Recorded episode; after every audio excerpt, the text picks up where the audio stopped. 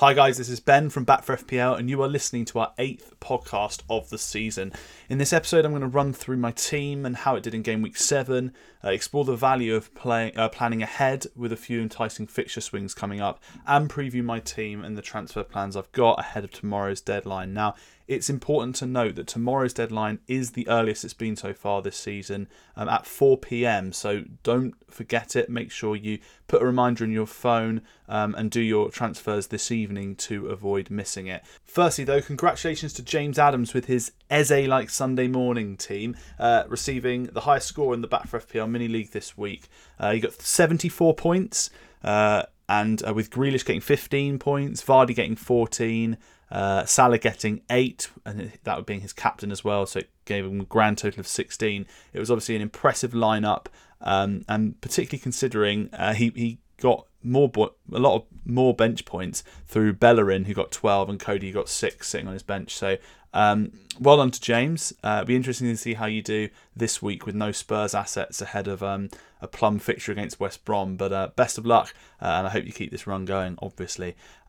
So for me in game week 7, I scored a total of 71 points and gained a healthy green arrow, which brought me back to the top 100k, which is where obviously I feel like I should belong, certainly after the good start that I had. So it was nice to rectify that kind of horrible game week 6 red arrow that I had. But it was a week of ups and downs, really. It really was, with Rodriguez getting injured, Ancelotti saying that he'd not play. So I transferred him out for Pulisic. And then I saw Pulisic in the starting lineup. I was out in Chichester doing some shopping, some shopping that obviously I won't be doing for a while now with the lockdown starting. But I saw that he was starting. I thought, happy days, and I kind of left my phone, looked later and saw that he'd got himself injured during the warm up. And not only had I just brought in an injured player, but he wasn't even going to get me any points for this game week either. So that was obviously extremely frustrating, and I wasn't best pleased. But then Lamptey came on anyway and got me 9 points off the bench, so for Pulisic. So it wasn't really too bad in the end. So I guess a slice of good fortune there, and you'll see later as well. I did have a bit of luck as well with a couple of my strikers this week too. So overall, I had Martinez blank with 0 points. Who I still feel he should do okay over Christmas because he's got a lovely fixture run. I guess I'm a little concerned with Villa defensively, but James Ward-Prowse was just on another level. He was such a good free kick taker last week, so I'm hoping that's just a one-off and that Villa kind of shore up a little bit more defensively. Chilwell and Dallas both got me 6 points. I think Chilwell looks the best defender in the league, to be honest, at the moment, and not in terms of best defender in the Premier League per se, but in terms of FPL, the game of FPL, I think he's the best option to own right now. He easily could have scored and assisted in the game against Burnley, so I'm really happy with him moving forwards. Mendy, I think, since he's come in, has kept 6 clean sheets on the bounce, 6 successive clean sheets, and hasn't actually let a goal in yet for Chelsea. So to have a Chelsea defender is really, really beneficial. I see some people moving towards the double up, so that might be something I'll consider later down the line. But certainly having Chilwell is a real plus for me right now. Dallas obviously was a bit of a fluke this week. For those who missed it, he crossed the ball in, and it was one of those, I guess, where nobody really picked up the ball, and Schmeichel misjudged it, and it kind of bounced in front of him, went into the far corner. So obviously he got the points, he got the goal, even though it wasn't really intentional. But I'm going to take those points and run with it, particularly considering that the ailing owners got a big fat 0, despite probably looking better, to be honest, throughout the game from an attacking point of view. So well done Dallas for getting me those points, obviously. Robertson blanked again with 2 points, and he's now firmly on the chopping block for me. I think. It's difficult because I'm not stubborn with FPL. I'm happy to change my mind, but I know I did this last season and I started with both of them. They didn't do particularly well, and then I went off Liverpool, and then they kept 7 clean sheets on the bounce. So I'm a bit apprehensive. But this year, Van Dijk's out. You've got to move with the times, and it just seems like Liverpool aren't going to be as solid defensively this season. So I don't think I'm going to do it this week, but because I feel I feel like taking, making some other moves this week. I don't feel he's essential necessarily this week. And sod's law, he'd go and get a massive haul against City if I took him out this week anyway, knowing FPL. But unless I see a significant improvement in the next few weeks, I don't think I'm going to be keeping him long term, just because I feel that the money will probably be better spent elsewhere. As I already mentioned, Lamptey got me 9 points for his goal that he scored, but obviously now he's a minor doubt for this week, and although I don't think it will affect me too much, I have got the luxury of having a lot of decent playing defenders with good fixtures, thanks to my wild card a few weeks ago. So I just feel with Lamptey a little bit that he quite often doesn't last 90 minutes. He comes off because of little niggles and injuries, and Potter is quite unpredictable in terms of his methods sometimes, particularly this week, with Morpay and Ryan not even getting a look in. So I might consider moving him on if I feel that Masuaku and Dallas are going to do the business. And certainly, if he's injured, granted, it's probably not going to be for the long term. But I feel that perhaps at 4.7 million, I can get some extra money there. Salah scored 8 points, which obviously was very consistent. In hindsight, I should have captained him over the Spurs boys. Son was the player that I went for, but I just fancied Brighton to leave more spacing behind, and as it happened, Son wasn't very effective at all, and it looked like of all the players, Kane was probably the more likely to score again, but. You know what? Sometimes you make the wrong captaincy call. It is for me the thing I find the hardest in the game is making that right decision, particularly when it's such an even split between, like we had this week, like Salah, Kane, and Son were all pretty kind of even in terms of, it's like a three-way coin flip. So it did make a massive difference in the end. Obviously, Salah didn't go and bag a hat trick, so the fact that it was only 8 points for Salah was kind of ideal for me in my position. I got the 8 points for him in my team, but I didn't get completely punished for going for Son in the captaincy. So Mo kind of turning it out for me again. I'm really happy with that return. Son still obviously excites me. Like, how can he not? He's been so good this season, and I think that he. He's allowed the odd blank because he tends to score in bunches. If he gets a goal, it tends to be if he scores FPL points, it tends to be massive hauls with these sort of 17, 18 pointers as opposed to just 9, 8 or 9. So I'm happy to keep him obviously, but it's important to note that Spurs fixtures really do turn after the West Brom game this week, and I'll mention it later in the podcast. But I'm kind of considering selling. Him way down the line. I think Kane will probably be the first to go, but unless Son can prove to me that he's an absolute season keeper, I probably will be at least open to the idea of selling him.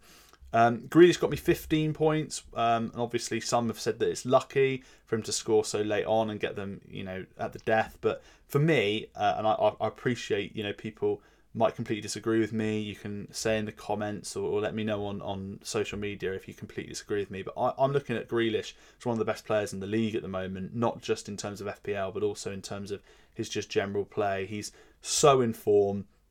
It's, for me, an absolute no-brainer having him at sub 8 million because I think he's producing more points than the sorts of like Chelsea assets that we're looking at here and the Manchester United assets. So, for me, I'm so happy I've got him. I'm pleased I jumped on him when I did, and obviously he's destined to do quite a lot, I'd hope, with the nice fixture run that Aston Villa have coming up.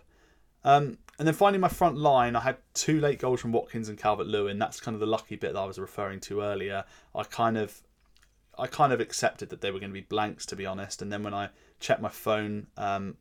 Obviously I was really happy to see that Calvert-Lewin had scored, and then I was absolutely blown away. I was so shocked by Watkins taking that penalty. I was very much assuming that it would be Barkley and if not Grealish, but the fact that Watkins has been given the nod on penalties has completely changed my transfer plans moving forward. I was very, very, very much considering getting Watkins out for Antonio. Just shows how things change. Now Antonio is injured. Watkins is the penalty taker at Villa, so. With his amazing fixtures over Christmas, I can't really see much in it. between him and the other 6 to 7 million forwards. So I just don't feel like I'm going to waste a transfer on it. I think, you know, some will go for Bamford, some will go for Wilson, who I think looks a great option now. But, you know, with your 6 million forwards, I think it's best to just pick one, stick at it. For me, particularly, the fact that Watkins is on penalties means he's going to be getting more points for me anyway than he would have been if he wasn't. And then you can kind of maximise your transfers with other more exciting picks. You know, like swapping around the likes of, you know, De Bruyne's to Sterling's to Kane's to Aguero's, those sorts of players who you're going to be kind of rotating for captaincy. So that's my plan. I think the only downside, you know, is that if Villa do absolutely nothing like they did in game week 6 for me, then I'm in real trouble because I've got triple up really. I've got Martinez and then I've got Grealish and Watkins. But that attacking double up particularly could prove problematic, because if Grealish doesn't play particularly well, then you're almost guaranteed for Watkins to have a bad game as well, and then they'll both blank. So something I've got to consider, but right now I'm really happy with Watkins. And then finally, Harry Kane, you know, got me solid 6 points. Most people would have been, you know, quietly happy, I think, with that return as captain. Unfortunately, I didn't have him there, but, you know, I'll start by saying that he's my captain for this week.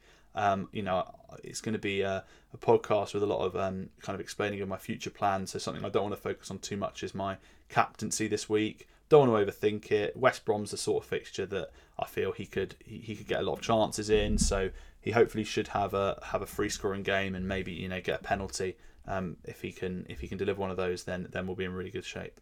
So as I mentioned earlier, I'm going to spend some time in this section talking about planning and why it's so important. You know, lots of people will say that you can't overplan too much, you can't consider the future in too much depth because things change. And yes, whilst it's true that, you know, the injuries that we in suspensions that we sometimes get, you know, like Danny Ings this week or Antonio, you know, it's always good to see where you're going and how your team is going to end up in the future. I often look about a month ahead, about 4 game weeks ahead, just to try and kind of decipher where I'm going and how to get to my perfect team, as you were. And most of the time you never get there, but it's always good to have that in the back of your head, particularly if you're like me and you've used your wild card or you don't have one in the back pocket. So the first thing to think about with planning in the short term is that after this game week, we've got an international break. And obviously, with an international break coming up, I've learned personally this season, not even on last season, but this season, that it's best to keep your transfers back until the very last minute. You know, if you remember last time, I made 2 transfers early and ended up taking an extra -8 hit once De Bruyne was out, and I brought someone in for him. And in the end, that kind of encouraged me to wildcard because I thought, you know, there are quite a few issues in my team. Not issues per se, but little things that I want to amend and to change. And I felt like jumping on some of the assets at that time was beneficial. And fortunately, it worked out really well because I got on Harry Kane, I got on a number of other form players as well. But this time, with this international break, I won't be able to do that because obviously I don't have a wild card, so I've got to be more cautious. And I think something that I've definitely learned is making sure I keep my transfers back. So I'd say ideally, although it's, you know, not always possible, it's best to keep 2 free transfers for game week 9 so that you can navigate your way through the international break that little bit easier. Remember, we're starting a national lockdown. You know, we've started it today, so COVID breakouts are going to be perhaps worse. Some people maybe contest that point, but I think there's the likelihood that a few players might get have to self-isolate. We've heard from that Havertz is going to have to in the next, well, certainly this game week, but perhaps when we get back as well. So it's important to kind of have 2 free transfers, I think, to have that utmost flexibility. I feel, you know, you could always take a hit over the international break. That's not a problem at all. But if you're in a position where you don't really need to make a transfer this week, then it might be a good idea to save it. Also, planning the fixture swings is crucial. And this is something that I've spent a lot of time this week thinking about, more probably than I have even my game week 8 team. You know, I know some people favour in-form players or form over fixtures, regardless of who they're playing. But for me, the reason why players do well is because they're playing good oppositions more often than not. You know, the reason Spurs have done so well, for example, is that their fixtures have been really good for the first portion of this season. So, you know, no discredit to them at all. They've still had to go out and win those games, but we're unlikely to see them put 5 or 6 past the likes of Liverpool, Chelsea and City, you know, particularly Chelsea and City, who've looked quite strong defensively this season. So, you know, it's important that we're utilising fixture swings so that we have the opportunity to jump on and off those players when they come up to tricky opposition. So, to be clear, Spurs have, after West Brom, they've got Man City, Chelsea, Arsenal, Crystal Palace, which seems like an easy game, but remember, Hodgson likes to set them up really, really deep, and they can be quite strong against anyone, really. You don't really see them on the back of many 5-6-0 losses. So City, Chelsea, Arsenal, Palace, Liverpool, Leicester and Wolves in their next 7 after West Brom. So, you know, I've got Kane and Son. I'm really happy to own them. They've been amazing up until this point, but I definitely won't want a double up in that spell. Absolutely not. I think the max I'll want is 1. Even if they look like they're in title winning form, I just can't see why I would jeopardise a spot in my team or 2 spots in my team when I could get the likes of a City forward or a Liverpool midfielder or something like that. So for me right now, Son's safer than Kane in my side, because I feel that the counter-attacking potential Son offers will kind of be more fruitful than Kane, really. And the way Mourinho tends to set up against the big teams, he'll probably look to hit them on the break, which kind of suits Son. So at the moment, Kane is the one that I'm considering getting rid of. But who knows? I might change my mind down the line. What's great as well, for those who haven't noticed, with Spurs' poor run of fixtures, is that it coincides with a great run for Man City. And remember, they should have Jesus back to full fitness then, once the international break has finished. And Aguero will probably be nearing a return as well, but you know, obviously Aguero's been in and out for a while now, so we can't be certain of that. But I'm hoping that we'll get not just City in game week 10, but we'll get City at their best when they've got a fully fledged team, or at least a number 9 style striker to kind of to focus round.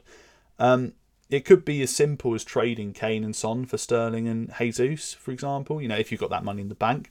But personally, I'm also really tempted by Vardy in game week 10 against Fulham. And he also has Sheffield United and Brighton after that. So for me, I'm probably going to be going for a 3-way substitution if I can bank 2 transfers that week to take a -4. In game week 10, go Kane, Robertson and Pulisic. But obviously it probably won't be Pulisic at that point. I'll probably swapped him out by that point. But those 3 positions in my team, Kane, Robertson, Pulisic, for Cancelo or Diaz, whichever City defender I'm feeling at the time, De Bruyne and Vardy, which would mean a -4, and it will give me 2 free, which obviously would mean I would have the team that I would want in game week 10. Now, just to be clear, Manchester City play Burnley, then they play Fulham, then they play United, which obviously is a derby game. It's never easy, and United do quite well against City, or did last year. But again, you look at the form that they're in right now, Man United, and You'd favour City, or at least I would. So that's Burnley, Fulham, Man United and West Brom in 4 games.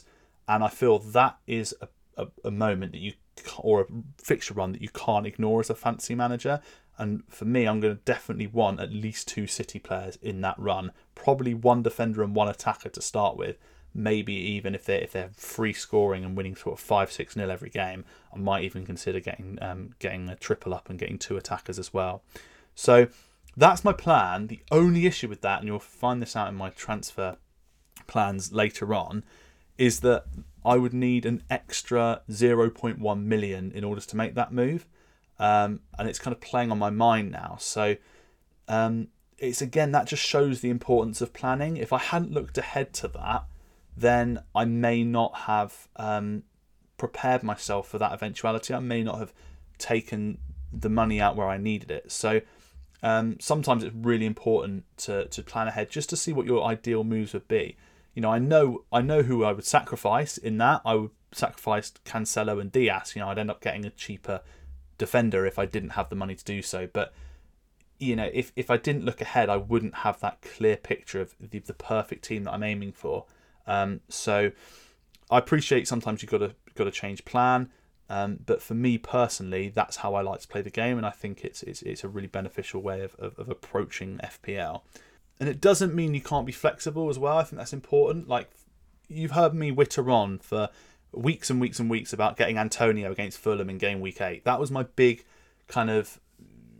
fixture that I was excited by, because in game week 8, obviously Liverpool and Man City will play each other.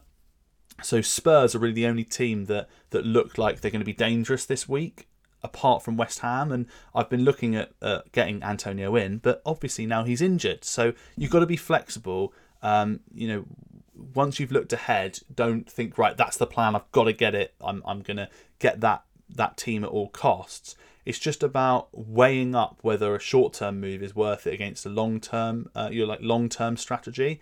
You know, it's something to think about anyway in the next few weeks, particularly if you don't own any City players at all like me.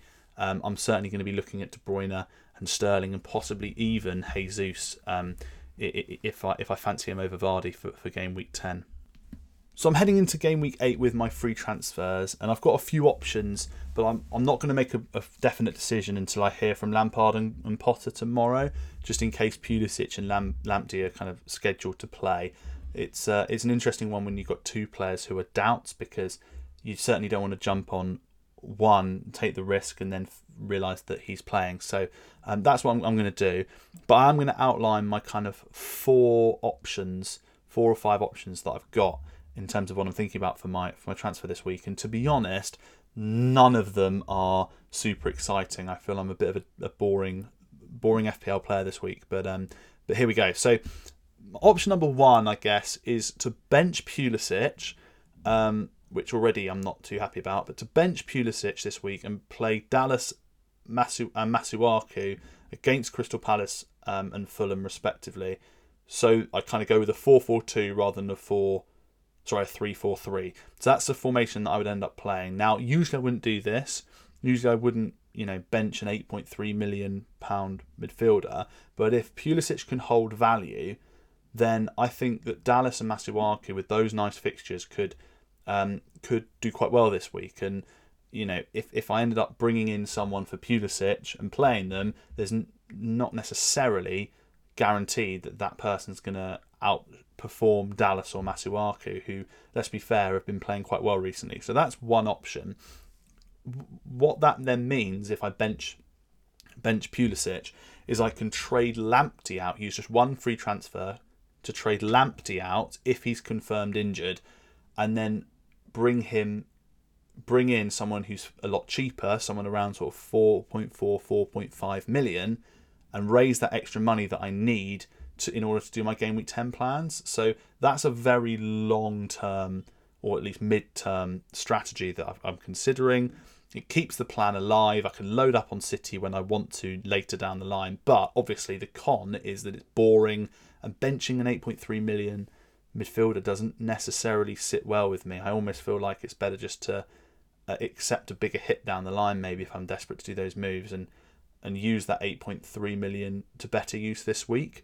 Which leads me on to option number 2, which would be to just straight swap Pulisic for Ziyech, who obviously did really well last week, and then see how he fares against Sheffield United. And if he does really, really well, then I can keep him long term and trade out Son in that 3-trade move. So rather than it being Kane, Pulisic and Robertson that would go, it would be Kane, Son and Pulisic. Now, sorry, Kane, Son and Robertson.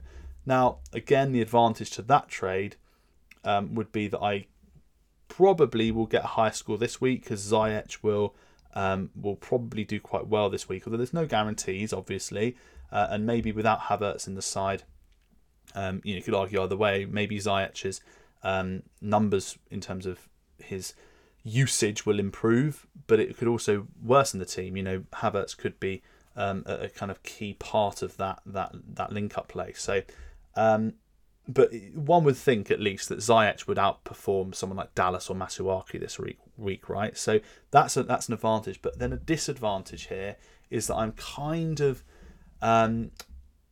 forcing myself into taking both Kane and Son out, even if Tottenham do really, really well. So that's the disadvantage there.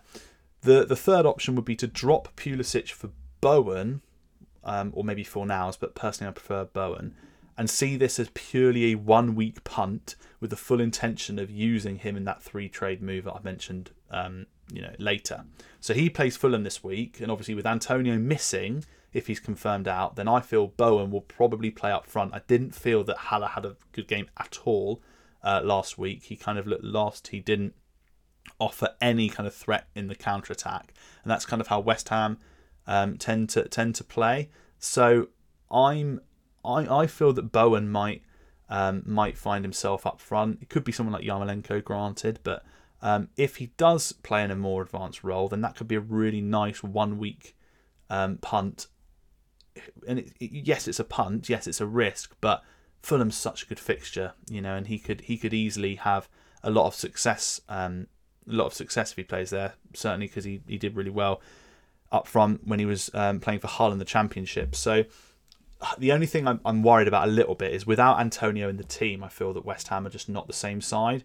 Obviously, Antonio plays as a target man. He's got that strength up top. And will West Ham have the same level of output without Antonio on the pitch? I'm not really sure. And then finally, my last option is to get ahead of the curve, get ahead of what I'm looking to do, and drop Robertson down to Cancelo now. Because Robertson's obviously playing Man City and Cancelo's playing Liverpool, so it's kind of a like-for-like fixture. The reason I'm saying Cancelo is that he's been great recently, obviously. He scored in the Champions League yesterday, but most importantly for me, he's played 90 minutes in the last three games. So with Pep regularly rotating his fullbacks over the last few years, I've kind of stayed away from them. But I think both Walker and Cancelo have looked really, really good because they've both played every minute of the last three games. And obviously Walker scored last week, but Cancelo looks far better in terms of his kind of assist potential. So Cancelo's tempting, but again, I would kind of like more time to just assess whether Cancelo is the number one left back now at this stage. We've got Mendy who could come back after the international break. Zinchenko will surely get minutes over Christmas period. So that looks like a bit of a short-term move, and there's no point bringing in a Man City defender if they're not going to play in the fixtures like Burnley and Fulham and that kind of thing. So that would be a tempting pick, sure, but I'm again thinking in that case, is it better for me to just go for Diaz, who has played every game since he's been at the club? I can't see him really falling to rotation too much in the Premier League, at least. He has fallen to the likes of John Stones and stuff in the Champions League, but when it comes to the Premier League, that's what Pep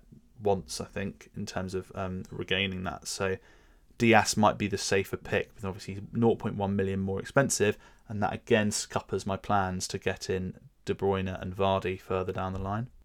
So I've got a bit of a head scratcher, to be honest with you, and right now I'm siding with Pulisic to Ziyech, I think, or Lamptey to someone like Kilman or Charlie Taylor. But to be honest, even saying that out loud sounds so dull, and I feel that the potential, I'll probably look back if I make a boring move. I'll look back if I do badly and think why wasn't I more adventurous, whereas at least if I'm a bit more adventurous this week and it goes to pot, then at least I've kind of given it a go and I've thrown my all at it. So I will be sleeping on it. That's all I will say. It'll probably be one of those two options, either Pulisic to Ziyech or Lamptey to a defender that's slightly cheaper than him. But obviously, it all depends on what Lampard and Potter say tomorrow. So while I'm at work tomorrow, I'll be readily checking my phone during the lunch break to see if there are any comments released early. And obviously it's important, again I'll remind you, it's important that we do this early because the deadline is at 4 o'clock, so we can't be waiting to get home, because we'll probably have missed the deadline by then. I guess at least my captaincy choice this week has already been decided, so that's something I don't need to sweat about until the deadline comes. So I'm going to leave it there for this podcast. My team for game week 8 as it stands at the moment reads Martinez versus Arsenal, Chilwell versus Sheffield United, Robertson versus Man City, Dallas versus Crystal Palace, and Masuaku versus Fulham. Then that leaves me with Salah against City, Grealish against Arsenal, Son against West Brom as a kind of midfield three, and then Watkins against Arsenal, although I'll probably make a late switch here because I kind of prefer my defensive matchups this week, and if I either trade out Pulisic or I play Lamptey, I'll probably give Watkins a rest just because I feel that a double up against Arsenal when they've been so strong defensively probably isn't the best way forward. Kane as captain against West Brom, hoping for a bit of a haul here because I've had two captaincy blanks on the trot, and then Calvert-Lewin against Manchester United, leaving me Lamptey, Pulisic and Basuma on the bench. Obviously, if there's any hope of Pulisic playing, I'll shove him in the lineup if I don't decide to trade him. Thanks for listening, folks, and make sure you follow at Back for FPL on Twitter and on Instagram to get hold of more content. Otherwise, best of luck for the game week, and I'll catch you in 2 weeks' time after the international break.